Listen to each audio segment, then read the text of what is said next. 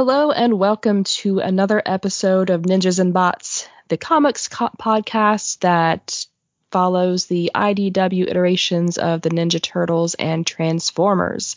I'm one of your hosts, Lane, and with me and is John.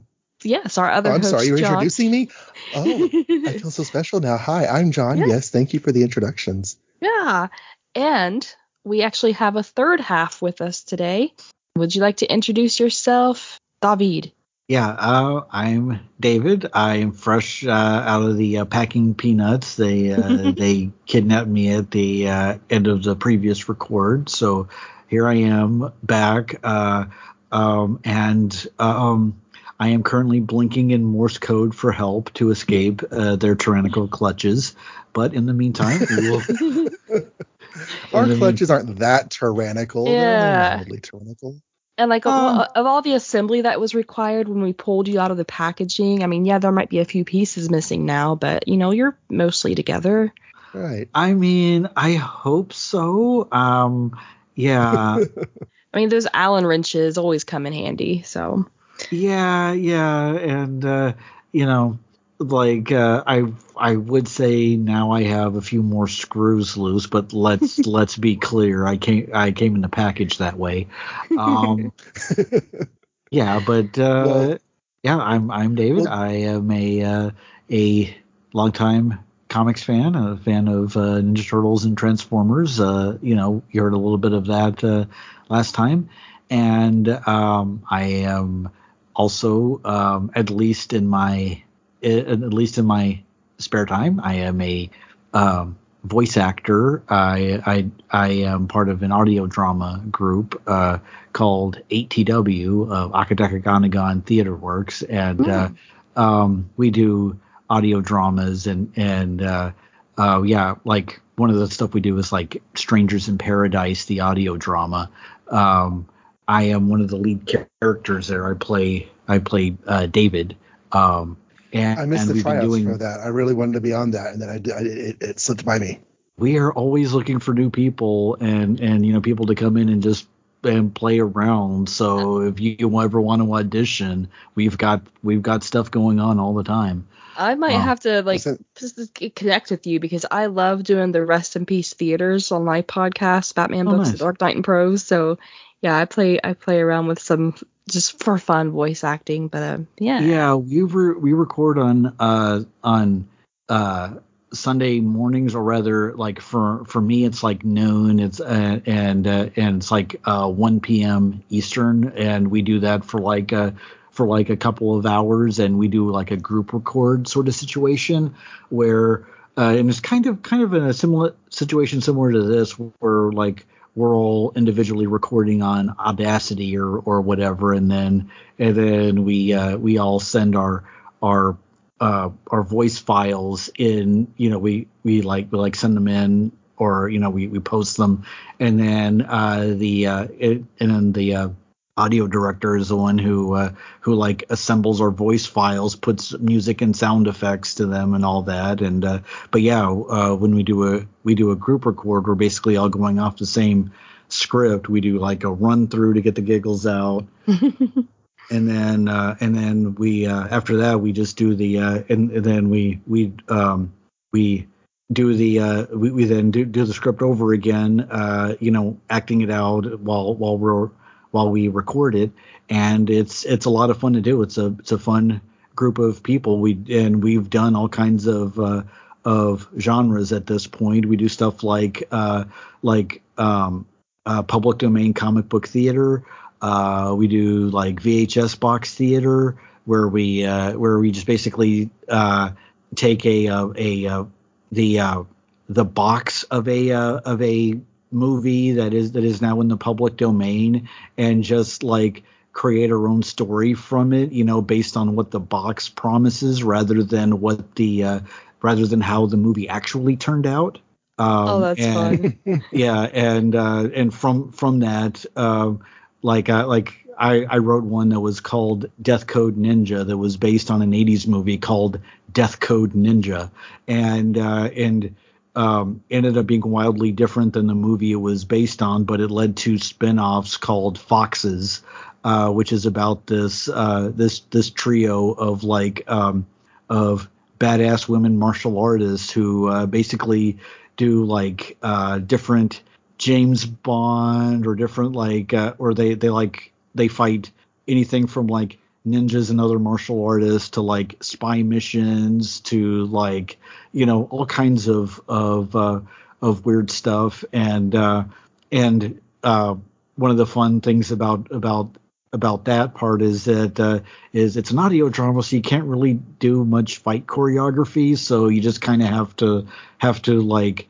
um, Grunt. have a lot have a lot of like grunting sound effects and just kind of like Right. uh, kind of like fill in the the uh, the comedy around that. But it's a lot of fun and and uh, uh, we're doing stuff like. Uh, Barbarian Queen 2, which is basically an imagined 80s barbarian uh, fantasy, fantasy series of movies in which you're not actually finding any of the movies in the right order. So there's a Barbarian Queen 2.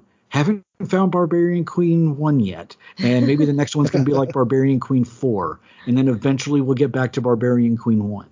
Oh, that's Well, hilarious. let's um let's start looking at our turtles Yes. stuff for the Yes, uh, episode. Um, this was actually the the issue that you asked to. Uh, no, it's fine. It's fine. It's good that they're good. Oh, one one quick question though, like where can we find some of the stuff that you you're Okay. doing?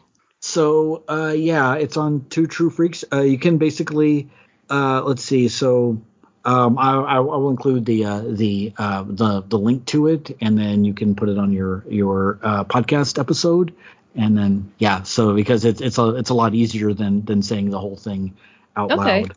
Yeah. All right. Thank you. All right. Now, now we'll go ahead. Um, David, you were with us last time when we covered the uh, Transformers, and now you're with us again as we cover the Ninja Turtles. We're going to be covering issue number eight of the IDW Teenage Mutant Ninja Turtles, and we'll also cover today's uh, micro series one shot Leonardo. Leonardo. Yes. And John, would you like to take it away? Sure. Um, now let's see. This was the. Is this the last? Yeah, this is the last part of Enemies Old, Enemies New, right? I believe Written so. by Yes. Kevin, yes, written by Kevin Eastman and Tom Waltz. The script was Waltz alone, like usual, and the art is with Dan Duncan. Colors Ronda Pattison. Letters Shawn Lee. Editor Bobby Curnow. I wrote down everything but the title, so yeah. um, the Dan Duncan cover has our four turtly heroes trying to fend off a literal swarm of mousers. The Eastman cover has them shocked and dismayed by their home that's been wrecked and is now flooded and on fire. Do we have thoughts on either of the covers?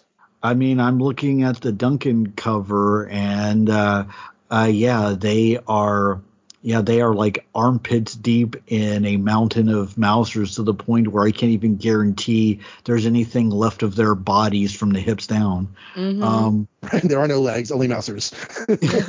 right, yeah, and uh, but yeah, it's a it's a great composition where they're just like struggling against the uh, the tide, and and uh, they're looking both worried and also just like frustrated and just enraged at at, Mhm. at all, all this is happening. It's got this really cool pose of of uh, Leonardo with both with both swords at the uh, at the top, and uh, he's surrounded by by like um, mousers, you know, some of which seem to be beheaded, and that's probably his fault.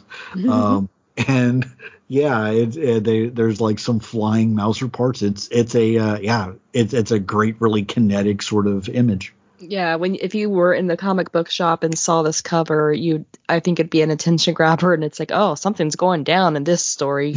Yeah. hmm The um, the Eastman cover had me feeling a hankering for the Mirage series of Ninja Turtles, so I um I reread the first issue recently. I'll be reading more of those. I'm going to skip all of the guest era stuff, but I'm going to Yeah. reread a lot of the Yeah. original Eastman Laird Ninja Turtles. Yeah, the Um, weird, the weird thing about the the guest era, and uh, and uh, apo- apologies for the uh, for the slight digression, is that they have is that um, the guest era happened in the uh, the ongoing series, and it, and uh, they also had a had a series running concurrently, which was Tales of the Teenage Mutant Ninja Turtles, which was you know supposed to be the more anthology series of the two, but honestly, the ongoing series ended up being more of an anthology series because that's where the guest era happened. But in the uh, Right. in the uh, in the Tales series is where a lot of the more plot relevant stuff happened, or the more the more stuff that was like important to the overall lore. So it's like, which one was the main title again? Was it a heard that's what- requirement? Was it a, a requirement on the guest era stuff that they had to be actively doing acid when they came up with their stories? I don't know, but it, I don't know, but it probably like helped, it. and it probably seemed that way. I, I was just Um, wondering because that, that seemed to be a common thread bet- Yeah. through those. But yeah, There were a few. There were a few of those stories where it's like, have you met any of the characters you're writing about? Because I'm I'm questioning that. and the uh, the Archie Adventures series gained a lot of popularity during that same time frame. So it's like Yeah. all of the turtles except for the main turtles became popular turtles. yeah, Um, exactly. But as we open on issue eight, Raphael and Michelangelo have just gotten home from Woody's pizza place. And that Woody, he is a pretty righteous dude. Have I told you that? Um, Donatello and Splinter are both unconscious, and Leonardo is slicing and dicing mousers, but his slicing speed is not enough to keep up with all of the little chomper bots attacking him, so Raphael dives in to help while Mikey checks on the others. Donnie wakes up, he gets up, he tells Mikey to take care of Splinter, but to watch out for Hob. And speaking of Hob, that kitty cat is choosing that moment to overwhelm Mikey with a whole bunch of mousers, and Mikey loses his grip on Splinter in the attack. dun, dun, dun. Meanwhile, on the Upper West Side, Baxter Stockman is still in conference with the alien General Krang from last issue. He showed up unannounced in his apartment, and Stockman says that Hobbs should be bringing back the specimen for reclamation of the psychotropic compound. He couldn't use Hob himself for the um, serum reclamation stuff because uh, Hob's exposure to the compound in the alley led to uncontrolled contaminations. Because you know, gross New York alleys and all that stuff. Really, anywhere alleys. Alleys are just bad, whether it's New York or anywhere. Um, also, Hob might be a little bit deficient in the brain department, and Krang had told Stockman he wanted intelligence in his uh, experiments. So. Ooh, burn. Stockman mentioned right meow. Stockman mentions rumors of another mutant animal working for Krang's mystery ninja competitor, and we see an image of Alopex. We know her. Krang insists that the mystery ninja is meaningless, like everything else, everything else on this miserable mud ball. Uh, Krang had wanted to get technical help from the planet Neutrino, but he ended up fighting a war there instead. So he points out that if he can kill them, he can kill Stockman, so Stockman better produce or die. Back in the sewers, Hob has Splinter, so he leaves the Mousers on autopilot and drops a smoke bomb to cover his escape. Very Batcat of him. at that moment, at the Dunkin' Donut, I love that. Duncan, like the artist in Donut, because Donut. Yeah, yeah, I love it. and plus, Um, my home my hometown just got our first Dunkin' Donuts like six months ago. So Oh wow. Did you really? yeah. and it's Mindy like thinks they're trash, but I like them. it's lit. I I had it. I first had them when I lived in New Hampshire about 20 years ago. Um, and then I ne- I never thought about them again because we didn't have them here. And yeah, they're they're they're they're good for what they are, and especially considering they're like almost a literal stone's throw from my office. Yeah, it's handy. Anyway, yes. So anyway, I dig- digress. Go ahead.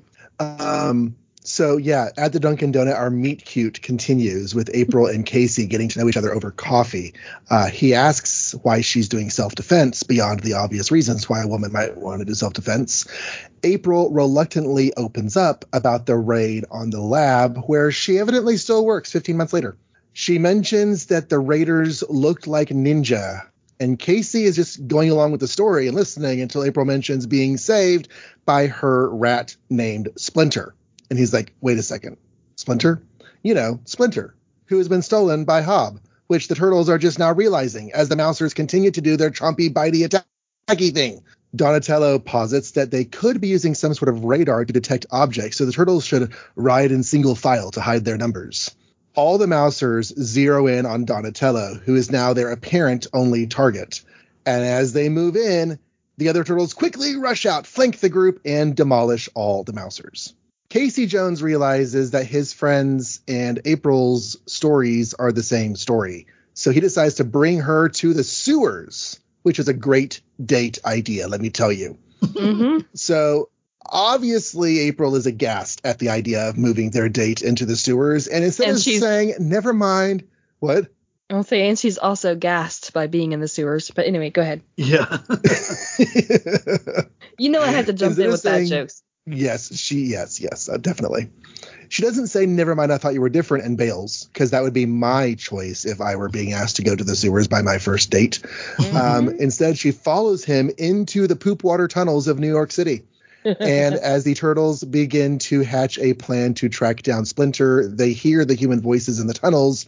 April and Casey show up, and April immediately faints. Casey catches her and tells the turtles about her connection to them, but they don't have time to chat because they're going to go get a Splinter. Yeah. Ain't nobody got time for that. They had a Splinter, but it got out of hand. Ah, I see what you did there. yeah, Anyways, so that's issue eight of Ninja Turtles. Rockin' and awesome, and I really, really dug it. yes. It Lots doesn't of feel like the end of a story arc, but it is the end of a story arc, at least title wise. Yeah. It- you can tell it's definitely going to be leading into something else.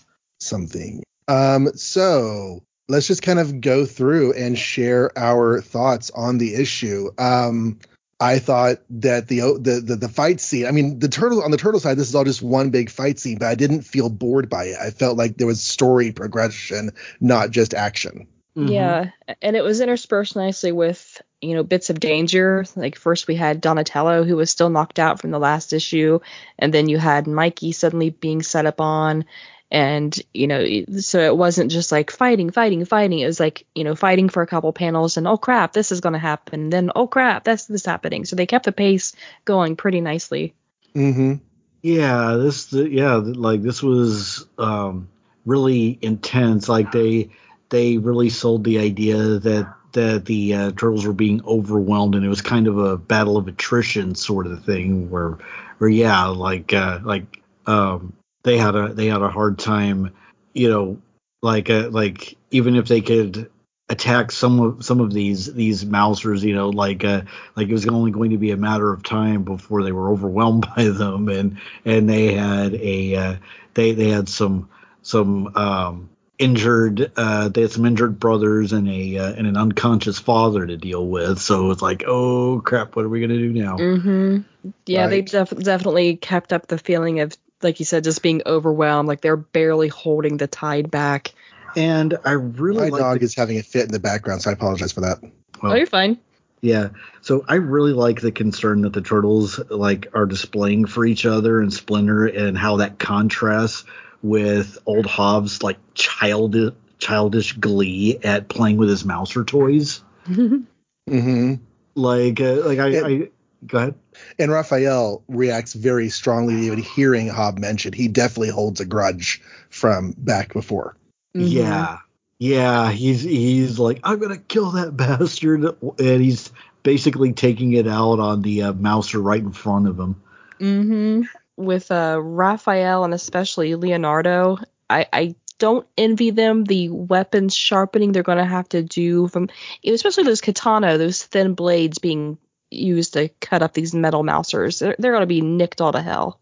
Oh wow, Mhm. I didn't even think about that. Yeah, they just kind of comics and cartoons just kind of ignore that sort of thing with swords, but they are swords. hmm Yeah, yeah, they just yeah the the comics and cartoons they they're just like yeah his swords are sharp therefore they cut through everything you know hmm Magic slicey power. Yeah. yeah no that's- maintenance that's- required. Leonardo- yeah he definitely Leonardo has, says like, that the some kind robots of- are smart, but yeah. I'm sorry, Dave, I didn't talk over you. Go ahead. oh sorry yeah he was but I was just saying that he uh, um that yeah Leo Leo's definitely got to have some like uh armor penetration sort of ability on his character sheet that's about the only explanation I can come up with right. but continue Leo Leo does say the robots are smart, and Donatello says it's just programming.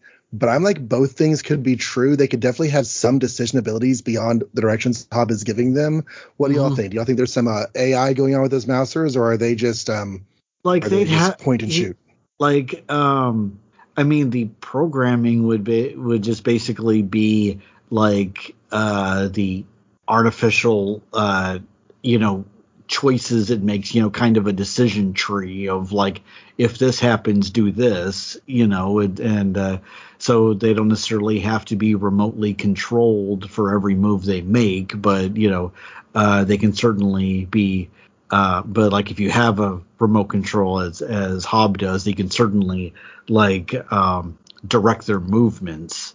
Uh, but yeah, as far as as far as like what kind of of intelligence they have, yeah, like like uh, it seems to be rudimentary, and I do like the uh, the plan that that Donnie came up with.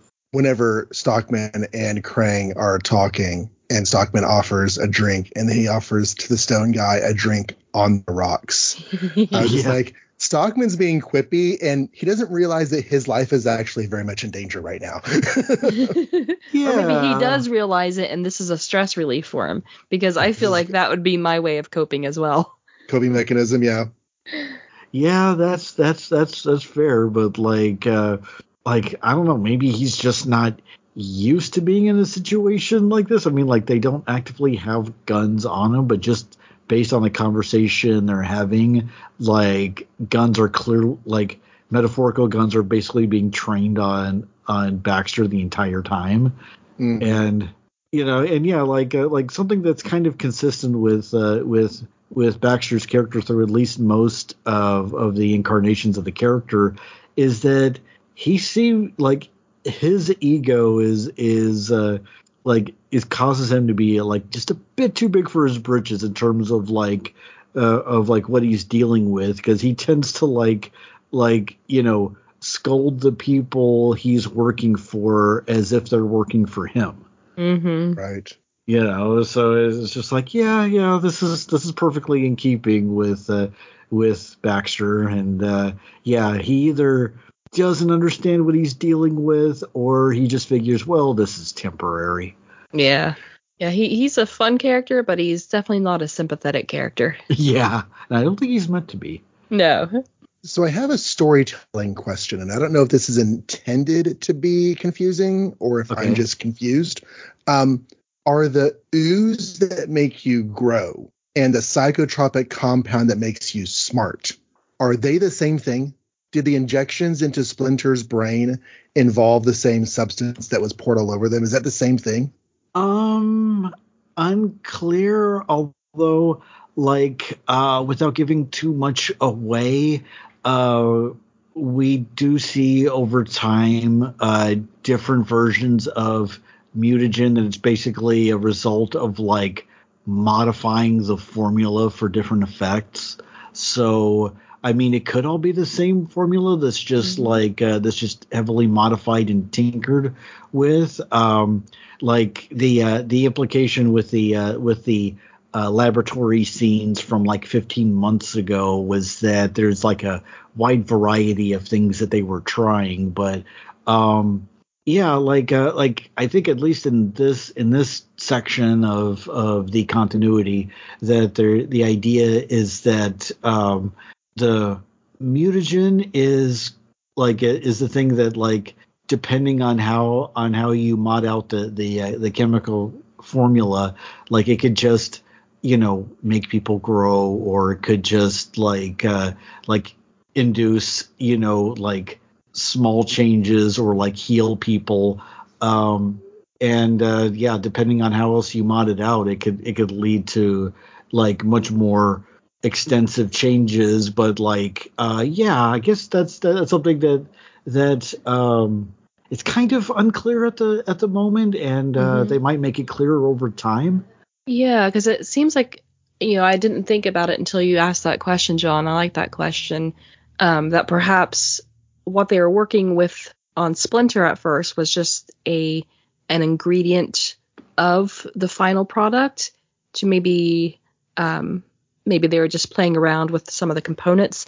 So my theory right now is that the ooze does both, but they were working with um, Splinter at first just to keep him as a rat, but then I don't know, maybe play with just that part, and then he got exposed to the whole thing anyway.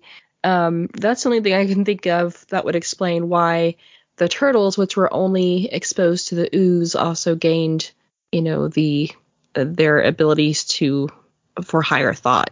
but then that doesn't work later with Bebop and Rocksteady. They never really, but they were humans and then they maybe regressed. So I don't know. Yeah, it's not really fully clear. I had thought they were separate things because whenever they were initially treating Splinter, they talked about injecting his brain and therefore he got smart. And then they got covered in the ooze and that made them grow. So in my head, I just thought the psychotropic compound, because that's the word they use in the story, was one thing and then the growth stuff was another. But um, they seem to be talking about them like they're the same thing in, in this conversation. So yeah, maybe it is a sort of it's like a base compound that can be modded for different purposes. Um, I just I wish that the scripting were a little bit more clear, or maybe it's my brain that's putting a dichotomy there that the scripters never considered. So that could just be on me. That's that's fair. is weird sometimes. yeah, Uh, and that, that is a good question to ask. Go ahead. Mhm. I had not linked Alopex to the mutagen thefts from the origin story. Like the fact that she was big because the ninja had stolen stuff, that hadn't even occurred to me. So I like that they draw that link here. Um, it's also the first time we get a direct link from the micro series stories into the main storylines, and I like to have the I like to have integration between the t- t- titles. Mhm. Yeah, and the and the, the thing to note is that the uh, is that the mention of of Alopex and and how that ties in with the thefts. Like so far, that supposition on his part. You know, he he's he sees that uh, that the foot are uh, are you know getting involved in uh, in like the the theft of of mutagen and and and office equipment and stuff like that, and then shortly thereafter, you know, there's now this like um, Ninja Fox, you know, lady who's running around, and he's and he's he's assuming that the two are related, and uh, like But it's a natural assumption. yeah, I Mhm. mean, I mean, it's a like, yeah, like uh, whether whether or not that is the ac- like uh, that that is the actual assumption to make is uh, you know like that that remains to be seen. But yeah, he's now looking at like, okay, there's this organization that should have absolutely nothing to do with like all this mutagen and all and all this like corporate intrigue and stuff, something like that.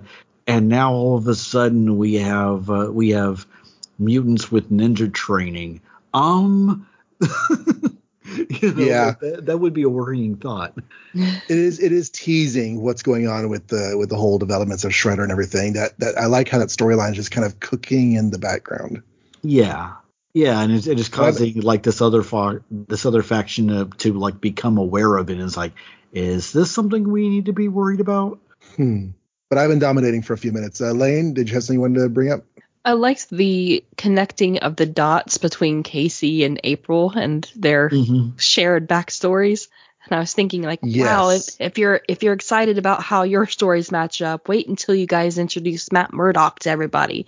But but I do I, I really like that and um, that Casey put it together immediately, and then we got instant gratification. Like he took her right down to the sewers um, to to be like, hey, let's um let's join forces. And the turtles didn't seem too upset. Like you know they're not die hard keeping their secret. I mean they're keeping themselves as secret as possible, but it's not to the point of you know we're going to kill you if you tell anybody about us. So Yeah, and as and on a similar note, uh, April's quote as she as she faints, "I can't deal with this." That is almost exactly the reaction she had in the 80s in the 87 cartoon when she first met Ah. the turtles. mhm. Like- I thought the She- same thing. That was almost a quote. Yeah, yeah, she's like, Interesting. "I can't handle this," and then she passed out. that that makes me feel a little better that it, this is like a, a homage to that because I wasn't sure how I felt about her being a, a fainting damsel, Yeah. you know. So yeah, that make that I, I can see it being you know a throwback to to that. Make me feel feel a little better about that. Yeah, yeah, I had a similar and, uh, It's not the greatest look. hmm Yeah, yeah, it's, yeah. It's more of an homage than anything. Like, uh, like they don't necessarily need that need that reaction, but at the same time, like it does kind of it does kind of help sell how weird these guys are at, at, at first at first sight because because usually it's yeah like uh, you're seeing these like giant turtle looking guys with with like masks and also kind of faces like frogs they don't seem to think there's anything weird about it. They're talking like people. And oh, by the way, their dad is a rat who is like gigantic even by New York rat standards. Yeah. And one of those things is going to end up send, sending somebody over over the top of being like, nope, can't handle it. Though I did have a another young lady in an Aikido class once who passed out because we were talking about you know different martial art moves and the ways you can detach different body parts and we're just like talking and having fun and then I just out of the corner of my eye I just see someone go boom and she had she had passed out from like our talk and I was like oh Wow. no yeah um so yeah I guess that- that's something that that actually fun. happens to some people. Yeah, Mhm. th- not not very often, but um, so yeah, it it does happen. It, um, so yeah, I guess I guess we can over overlook that. Like you said, it it's a little bit of a trope to like, oh, something unexpected, and I'm going to pass out. But I it does happen, I guess. So I'm honestly surprised that April still works for StockGen. I like it because in the original comics, the origins, the, the where we meet um, April is when she's working for Baxter Stockman. So I kind of liked that that that connection is still there. I just assumed she would have quit Mhm. after getting you know robbed by Ninja. yeah, I mean, I hope she went to seems HR like to an talk. I'm out kind of move. Yeah, I, I hope she went to HR to you know negotiate some hazard pay or something. yeah, I was like nobody said any. Nobody said there would be ninjas to worry about on this job. Like, come on. Um, exactly. I did like the um the strategy on Donnie's part to use the mouse as a parent radar sense against them. But I Mhm. also wonder if there is going to be resentment next issue against Mikey for losing Splinter. Um, I never read ahead, so I don't know. Mhm. Um, but Mikey did lose Splinter, and in, a lot of group storytelling, that kind of thing would be like held against him. I just don't know if they're going to do that or not. Possibly, especially since they uh, and we as people we can know when we're blaming someone unfairly, but our brain, our emotions wants a target. mhm. So because you know Hob is now out of their sight, and they don't know what's going on. They might find him as a t- like an easy target for so, at least some of their anger. hmm Yeah, and uh, and it is one of those things where like so much was going on in a very short period of time that you know, like it would actually be reasonable for somebody to go from like guarding a person to not guarding a person, you know, like almost in the blink of an eye. Like what happened? You know. hmm And Mikey's such a soft-hearted turtle Mhm. that I could also Yeah. see, like, even if they don't blame him, I can see him blaming himself. Blaming himself exactly. Um, Yeah, and I, I I like I like that that Casey uh, is like lamenting um, that she that like like now now now he's like having second thoughts on like actually uh, teaching April to punch because he's like uh, when she wakes up she's gonna break my face. I laughed at that. A very amusing last moment. Yeah, um, hmm yeah, just just the look on Casey's face uh, and you know it's uh it like it's this splash page of like um him and and and a slumped over April in you know in the near background and then it, he's just surrounded by the uh the uh chaotic litter of like Mauser parts and uh and like uh crumbled like debris that used to be the the furniture and it's and, and you can you can tell like like the look on his face is like I don't even know what to do with this situation you know like Can you imagine from his point of view? He's like, oh, I just had this date with this girl that I kind of like, and oh my goodness, I there's a revelation that like, oh my goodness, we there our stories connect. So he thinks that's going to be the height of his night, yeah you know, the, the most important thing, and then he walks in on this, and it's just yeah, a little little bit of a brain shutdown moment there that I can't blame him for.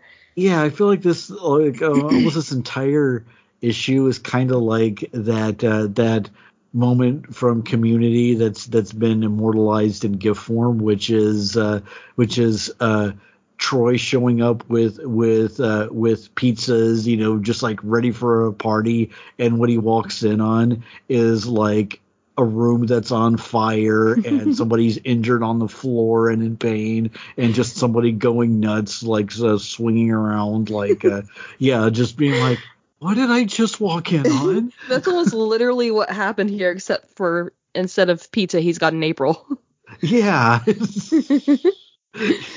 just like what the heck but yeah, I, I really like this issue. I think the pace was it, it pretty much kept going nonstop. It was um I think overwhelmed was the theme of this issue and they carried it through pretty nicely.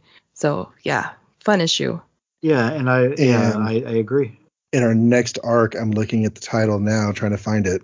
Um, so we end this arc with Splinter having been caught, and um, our Like a next rat in a storyline trap. is entitled "Yes, Shadows of the Past," which I feel like is definitely hinting at more Ninja Ninja Shredder connections. mm-hmm. But um, it's the end of an arc, so let's just kind of look back on the last three i- issues.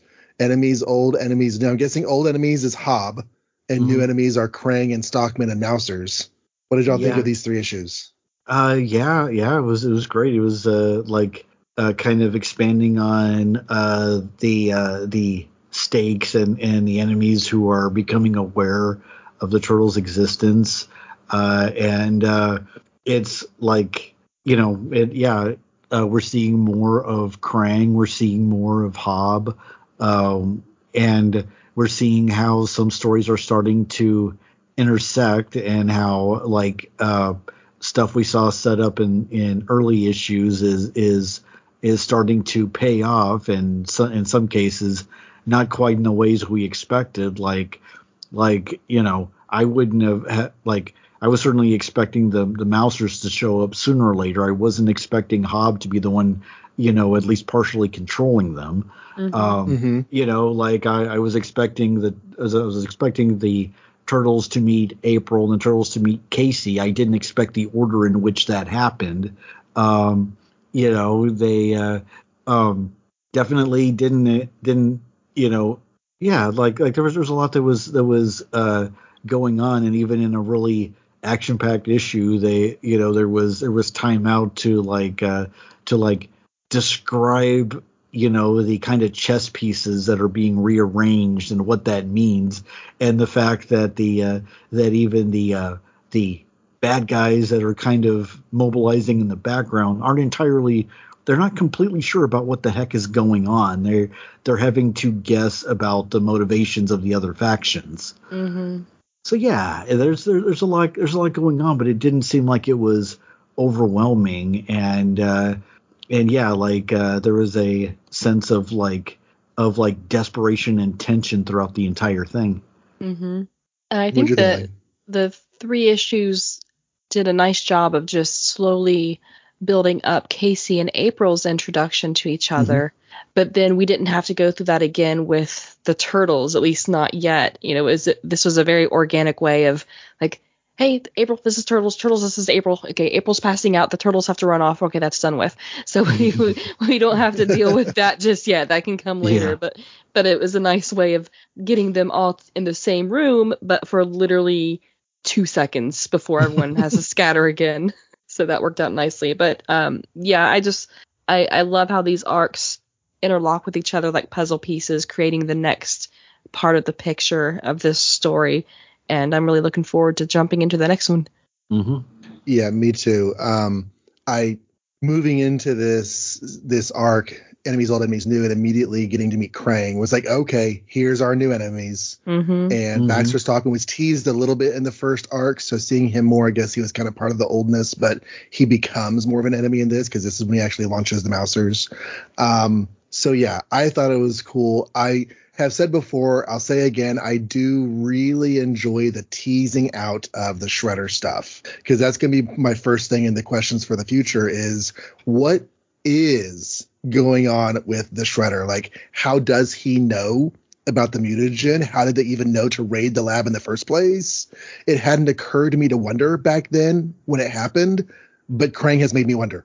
he has made me ask questions. So, Mhm. um, there was a second season episode of Lost where over the course of the second season you meet these other people who were in the back half of the plane.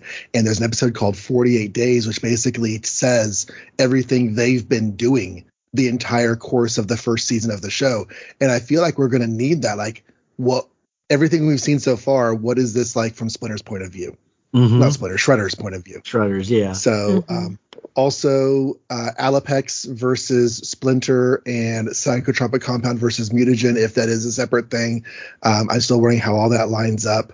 And um, I am wondering about Krang and Planet Neutrino. Because I said whenever we went there that I you know, was drawing connections between them and the hot rodding teenagers from Dimension X. Um, but it sounds like he went there to either employ them or exploit them. And I just want to know more about that backstory. I hope we hope we get more. Exploit or employ it can be two things. Mm-hmm. Right.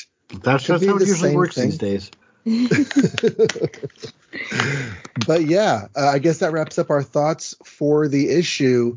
Um, when we go into Leonardo, David, this was actually the one that you wanted to talk about. So do you want to talk a little bit about what drew you to this issue to come onto the show for?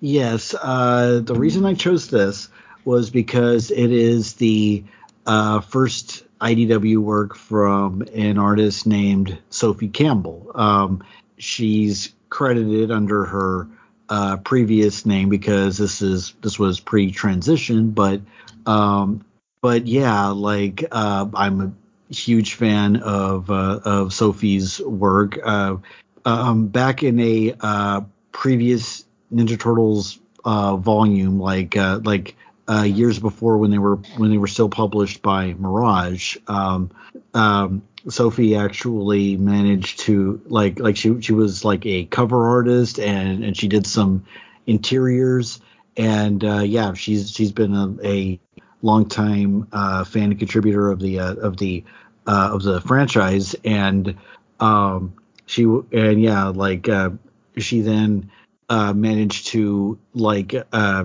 get get work during the IDW run, and she has and yeah, um, her work shows up multiple times, starting with this, and then there's and then there's like some more.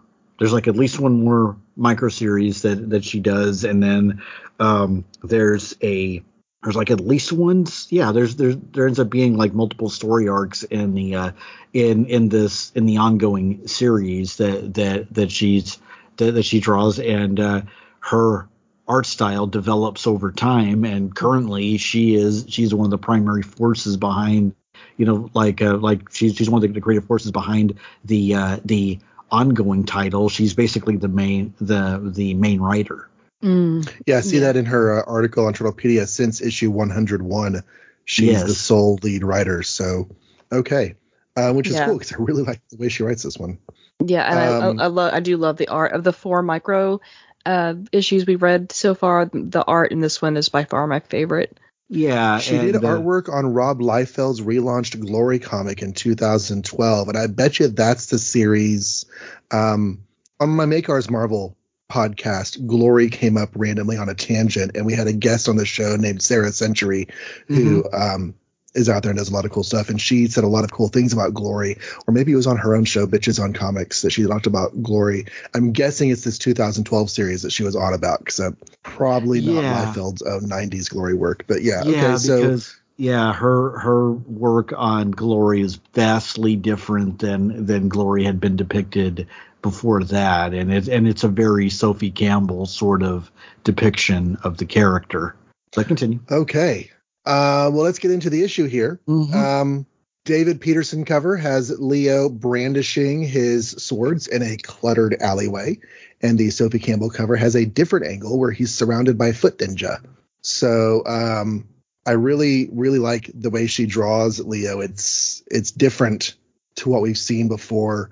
It feels kind of Eastman-y with the with the circular head and stuff Mhm. but um but yeah thoughts on also on the on the um david petersen cover it looks like a red mask on leo hmm Yeah, it really does. Yeah, yeah, and it's it's it's one of those things where like uh, that might have simply been that. Uh, well, I mean, they they start like uh, Leo and the others started out with uh, with red masks, you know, early on in the series, and and maybe like uh, that that cover was revealed in solicitations early enough where where like uh, it might have it might have been before it was it was like known that they were like uh, switching to the uh, the color coded versions, mm. you know. But mm-hmm. uh, but yeah, and, and also the uh, the lighting is is the you know the the kind of lighting and shading and kind of like muddy version of the uh, coloring, you know, kind of makes it uh, like questionable whether or not uh, that's that's like supposed to be red or blue or what. You can kind of read into it a little bit, but uh, mm-hmm. but like he is the one with the sword, so there is that, you know.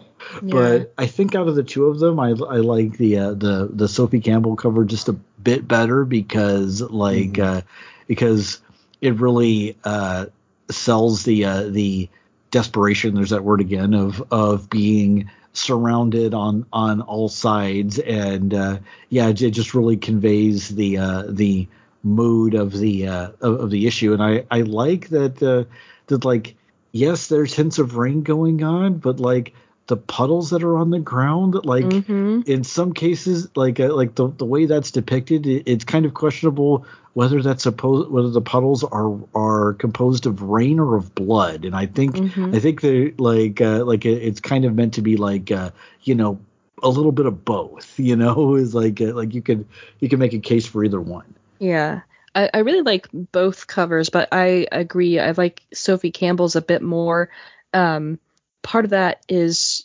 just the contrast and the lighting. And I, one of my hobbies that I don't do enough of these days is um, I love photography and I especially love nighttime photography. And I especially, especially love nighttime photography in like large cities because I love mm-hmm. the contrast between um, light, like artificial light, and the darkness. And I think that's what drew me to this cover. Um, there's no artificial light, but most of it is very dark, especially with the Foot Ninjas um, uh, uh, outfits, the, the black costumes. So we have Leonardo, um, uh, yes, standing in the the dingy alley in a puddle of something, but mm-hmm. it almost feels like when a rain shower has just passed and the clouds have cleared and the sun is starting to shine through, like that that purpley glow glinting off of the blades and also reflecting off of the puddles that kind of mm-hmm. partially reflects the sky. It's something yeah. that I really love about Sophie Campbell's art is that she does a really good job of bringing in beauty in a really ugly situation. And I really yeah. love that about her art that's a good way to describe it. Yeah. All right. Well, um, this issue does pick up immediately from issue eight as the turtles split up to look for Hob and Splinter. Leonardo is very introspective and broody in his determination. Bet you would never have expected that from Leonardo. um, he is eager to get Splinter back. He's also remembering his childhood in Japan with his brothers and parents. Now, side note, Leonardo is the only one so far in the story who has given any indication of even partial memories of the stuff that Splinter has told them. And he's mentioned it in passing to Donnie, but this is the first time we've actually seen he remembers. Maybe not thoroughly, but he remembers. It's quick glimpses, but still. Um, mm-hmm. He is perching in a construction lot trying to decide next steps when he is assaulted from behind by a hooded ninja. Leo fights back and he tries to get answers. He like interrogates while he's slicing and dicing, but his questions are met with silent violence. Ooh, I like the assonance of that. Silent violence. Okay. Mm-hmm. Um, and a lot more foot ninja show up. These are the generic sock suit and mask variety with the bug eyes. A full millip- um, millipede of, of foot, you might say. yes, all in sock suits. Um, because they're foot. Anyways, Leo does his best, but begins to realize there are just too many. He leaps to another building to buy time because he thinks that they'll have to climb down to cross, but no, they just leap after him. Or, uh, you know, a few of them do. So he dispatches that handful rather quickly and he tries to exit down the stairwell, but he is met by more ninja running up to meet him. So he knocks out a few and he tries to take a hostage for interrogation with his brothers, but then a homeless lady who's been squatting in the building shows up and yells at Leonardo to get out of her house. More ninjas show up. They drag off the woman and they overpower Leonardo. He poor lady was just her. Sorry. Yeah, I I just had to jump in. Like this poor lady was just like minding her own business. But anyway. Right? And she's attacked by a turtle and by ninja, and it's just, you know, this is not the Tuesday she was expecting. Um, Sorry Leah to interrupt your flow. I should have I should have saved that for discussion rather than jump in. And I interrupted No, your flow always again. interrupt. I just, I just, you know, It will never cease. I will keep on talking unless I'm interrupted. So feel free to interrupt. I do not resent it at all. Um, Leo remembers being unable to save his mother as she was killed right in front of his eyes. So he wants to save this woman, and he uh, the memories fill him with strength and rage that he needs to fight back. Uh, eventually, he is able to kick and break some of the wooden support pillars, sort of Samson style, bringing down the roof on his pursuing ninja. Except one. That one uh, gets free, and he pursues that one to the rooftops.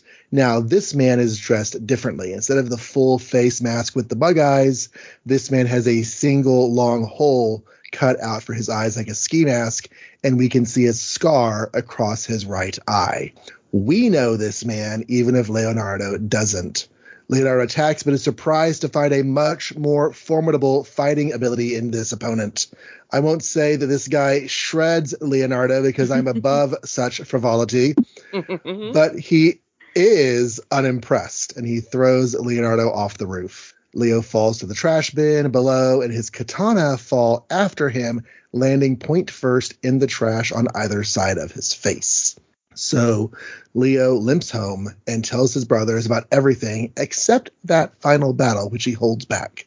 Donatello is wondering about the plot details behind all these enemies they've been fighting lately, but Leonardo is determined that they will continue to fight and keep fighting no matter what until Splinter is back, because Leonardo is never losing a family member again. And I'm getting choked up at that last moment. So yeah. um, before we get into it, I I've been fascinated as we've gone through these micro series because of the occasional similarities with the original micro series issue. And the original Mirage issue for Leonardo has almost the exact same plot outline.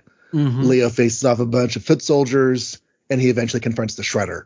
In that issue, though, Leonardo barely survives to limp home and give everyone the huge reveal that the Shredder is alive, which um, was leads directly into the next issues of that story. So I just thought it was really interesting that they used um, this issue very similarly to how Eastman and Laird used this issue in the original series.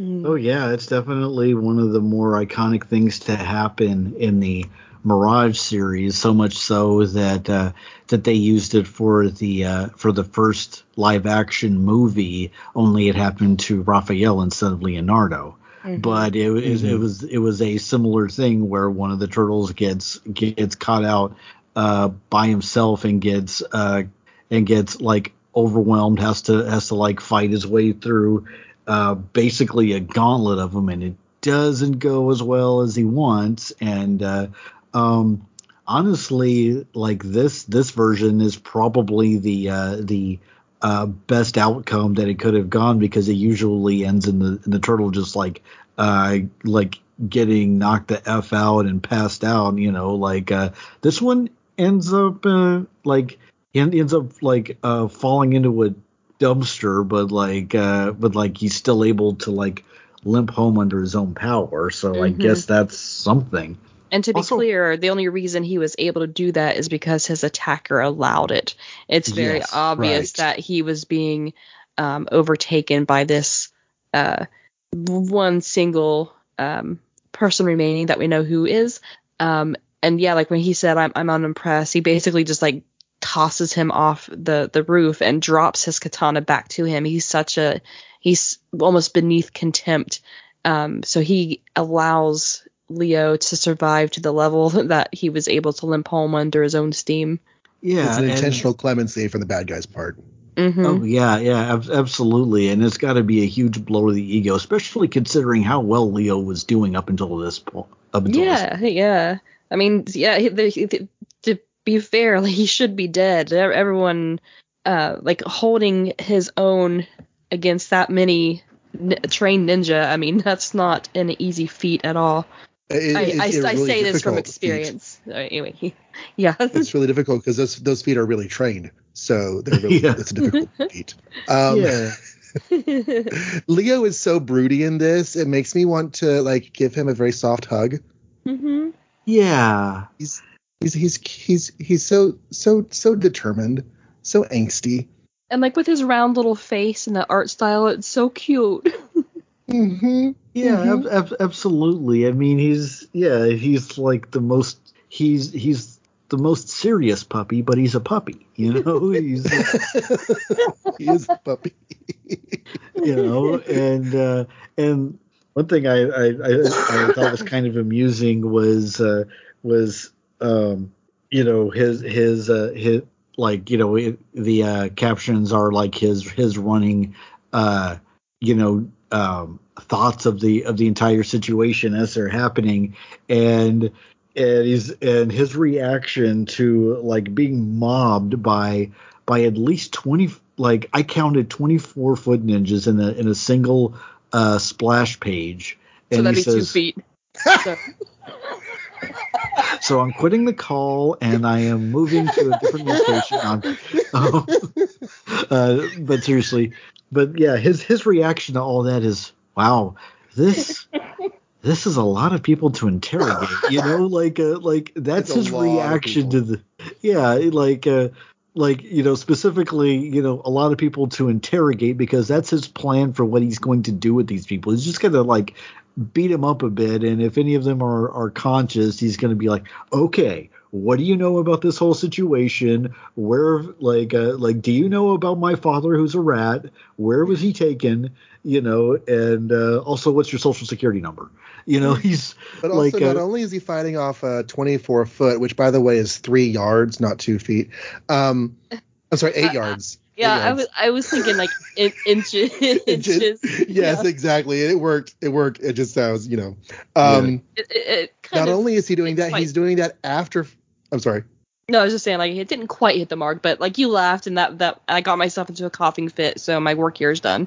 It definitely hit the mark. I was just going to take it a different direction as well. mhm. Um, he does this after the Mouser fight.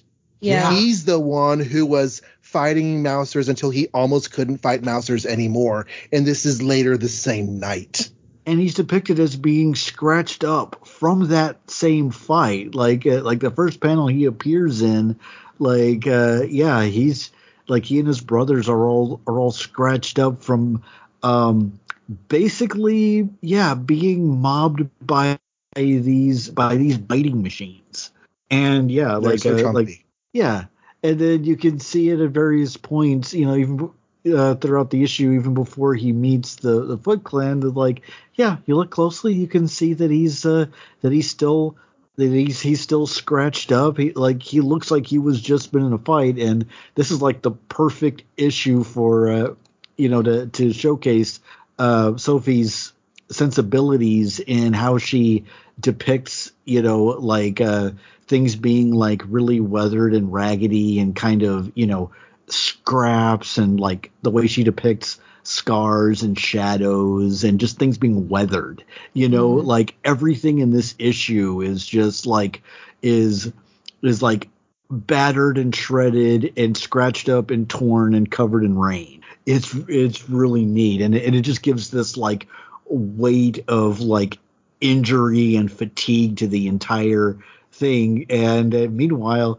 leonardo is is just like strategizing his way through the entire thing. And he's and he's just thinking like okay so i gotta beat this thing and then i'm off to the next thing. Okay well i guess i gotta beat these guys now. And oh look they doubled in number in in like less time than it takes for me to say that. Um this is all a minor inconvenience. Okay i you know like it is just like this escalation of him Just more him and more trying- and more. Yeah. yes I, and, yeah it's great I, I do like how he he assumed that they wouldn't be able to follow him when he jumped from one side, one building to the other. He's like, okay, that'll that'll buy me some time. And like, no, Leo, they're they're ninja also, and they, they were doing a decent job against you. They they followed you as well by jumping. Right. So anyway, but They, yeah. did, they did the same thing. you thought you were going to have the uh, the boss fighting move, and the boss just, you know, escalated things. Yeah. Yeah. Um, speaking of bosses, though, there are there are times in this series where I just have to applaud the storytelling choices as like technical successes, and one of those is the eye slice Mhm. on this proto shredder dude because like it's just a minor thing and if you're not looking you might not notice but it's there and it's intentional and um i don't know i just i love it it's it's a very cool narrative technique. Do you think though that the first ninja that we saw who was dressed differently was anyone special? Or is he just the introduction before all the ninja sock puppets show up? What the the one he he spots when he's in the construction site? yeah. The one with the oh yeah um okay I'm looking at it now and I don't know it's like uh like they de- like uh as, as he's it goes drawn on, differently he's drawn differently he's dressed differently than the rest Yeah. of them but like later uh will like uh, later depictions of the foot will like show them in like like a bunch a, a large group of them in a room some of them are dressed like this guy and the and the Mhm. majority are dressed like like the like the rest of them but like that he was might be a that was lieutenant. that could be, Okay. yeah. Like, and I and so far, I I don't recall if there was ever like a uh, like anything in the uh, narrative that singles out why that is. You know, it's just like like, It's like yeah, in a video like- game, he's the one who takes twice as many hits, but other than that, Mhm. he's just a guy. Yeah, He's- basically. He's the big toe. Yeah, and also uh, on a related note, I I like that the uh, that that the that the one that uh, that Leonardo goes up against at the end, the the we're supposed to assume is is the Shredder. Like he's he's dressed very much like the rest of them, and and he's just and like that that that causes Leo to like massively underestimate who he's dealing with. Mhm. because you know he doesn't like he doesn't expect this this one to be that much tougher than the rest of them that he that he just basically fought his way through. And then this guy just like humbles them you know without even breaking without breaking any kind of a sweat. And it's one of those things where it's like you know he's uh like at this point all, all he's doing is is just like running on like fading adrenaline and rage and just trying to keep his body going Mhm. and I, I, I think that's I think that's actually pretty pretty interesting and and a and a really good strategy because like if you're in a boss fight and you're a boss, you know, like like um some guy going up against you is going to have different ener- is going to like bring different energy coming in if he thinks you're if you if he thinks you're one of the same minions that he's just been going through. Like he would psych himself up differently if it, if if he knew that he was that he was in a boss fight and you know there's not any kind of like music or game saving to like tip that off you know he's just like wait what's going on here Uh huh. Um, so we know this proto shredder, assuming this is the proto shredder, has been gathering an army, and we know that mutants are involved. As far as we know, this is his first time encountering any of the turtles or Splinter since they had Mhm. grown up big. Um, he, of course, did see them in the lab back when they were aminals. Mhm. Um, so I do wonder if he is making connections in his brain here. You know, yeah Yeah, yeah because that, that'd scar. Interesting. Because didn't that scar on his eye come from Splinter when he was From a still in rat. rat form? Yeah. hmm yeah Mhm. that and and of course that that leads to the question does leonardo realize that this is the one who uh who uh who um his father had had scratched up like does like does he realize that I don't part know of if? Leonardo, because I think he was probably in um, infant, not forming Mhm. permanent memories Yeah. mode at that story. I could be wrong, but that's how I read it at Yeah. the time. I don't expect the the turtles to remember anything from Exactly. those days, except for what Splinter has told them. And Yeah. Splinter Yeah. might not have thought it important to mention that they he he sliced that guy. Mm-hmm. Because Splinter Yeah. had the advantage of having those tests of make expanding his mind well before the uh, turtles had their minds expanded as well. Mm-hmm. Right. But um, I'm running out of things to say on this issue. I I loved it and thought it was fantastic and loved Yeah. the similarities with the original issue. But um, any other thoughts? I just can't wait to to come across more of Sophie Campbell's art. Mm-hmm. Yeah, and uh, like like I said, you know, this this issue was was the reason that I wanted to to come on and and uh, and you know uh, talk about this stuff because yeah, this is this is the start of uh, of Sophie contributing a lot to this uh, to, to this version of the of the turtles, and this is definitely a, a this is definitely a place where things start to really kick off, and and this this is basically where stuff is really starting to get to get real. And and a lot of things are starting to converge like is kind of in this particular era. So there's a lot of important stuff going on. And yeah like uh, um yeah i'm i'm, I'm glad you you uh you both were were willing to uh to bring me onto this this podcast you know just so that yeah, i we're can happy to have you here. Yeah, Yeah, just like- absolutely. gush about was- about how neat this is mm-hmm. I was looking up her next credits. Um, she does a couple of covers, some alternate covers, Mhm. issue 16 and Secret History of the Foot Clan number three. Uh, she'll be back in 23 for a Leonardo Dream sequence that she pencils. But the Mhm. next issue that she does is Micro Series Villains number four with Alopex. Mm-hmm. Yeah, and all that is some great stuff. Oh, also, uh, like Secret History of the Foot Clan. That's another one that I would that I would love to cover. Yeah. Yeah, we'd we'd be, Um, we'd be happy to have you on for for Okay. that. Nice. Yeah. The um the Mirage license also lasted a lot longer than I thought it did, and she did some covers for some of their later issues. Raphael Bad Moon Rising one, two, three, and four. Mhm. She covers for that, and she did some um, frontispieces on Tales of the Ninja Turtles issues 29 and 38. So if you're looking for more Sophie Campbell artwork, there's some some uh, Yeah. limited um, examples of her from before this. But anyways, so Ooh, yeah, ooh, David. ooh, um, teacher, teacher, I have yeah, a yeah, request. I have a request. Um, yeah, yeah, I just remembered the the Batman Ninja Turtles crossover. Can we cover that one day? It is on the list. It's on the Yes. Put it in. Yes. Yes. all right, Uh, that's all I put it in roughly when it came out because it wasn't on the content. It's not on the continuity list because it's not Right. in continuity. Um, so I Mhm. put it in roughly where it came out. Awesome. Thank you. But it, but uh, yeah, if you scroll through the reading order, it's down or the the, the podcast spreadsheet, it's down there a ways. Wait, does that Um, does that mean the that the uh, that also the uh, the Ninja Turtles Power Rangers like crossover comics are also a possibility? Ooh. Um, I do like Power Rangers. I'm like, I I I actually never um came across them. I don't know if I was too old or too young for them when they came out, but um yeah, I would definitely be down for that though. yeah, I was too old for the uh, Power Rangers when they yeah. came out, but I had younger siblings. But then in Mhm. my 20s, I became fascinated with Japanese TV, and so Mhm. the Super Sentai show kind of. I now watch old Power Rangers episodes as a auxiliary to my Super Sentai watching. Right. Gotcha.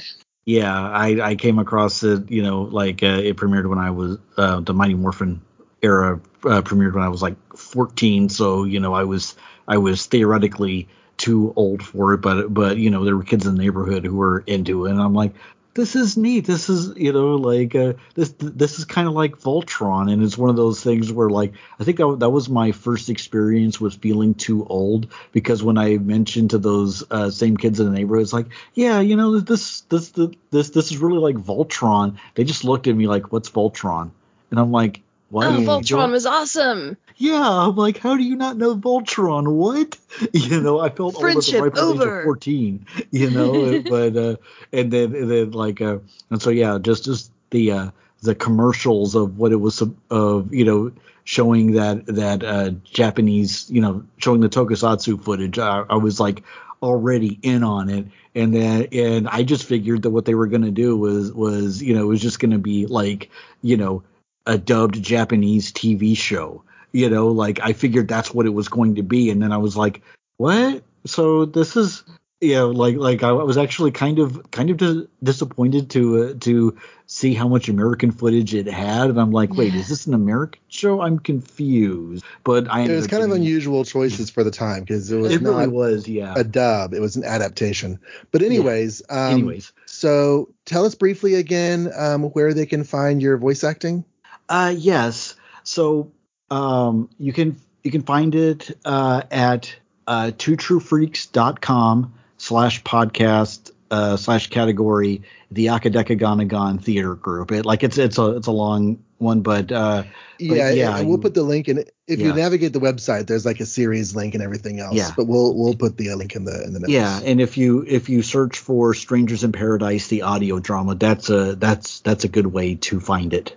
All right. Awesome. Awesome. Well, Any uh, questions uh, for um, for upcoming issues? Or are we ready for the closing credits?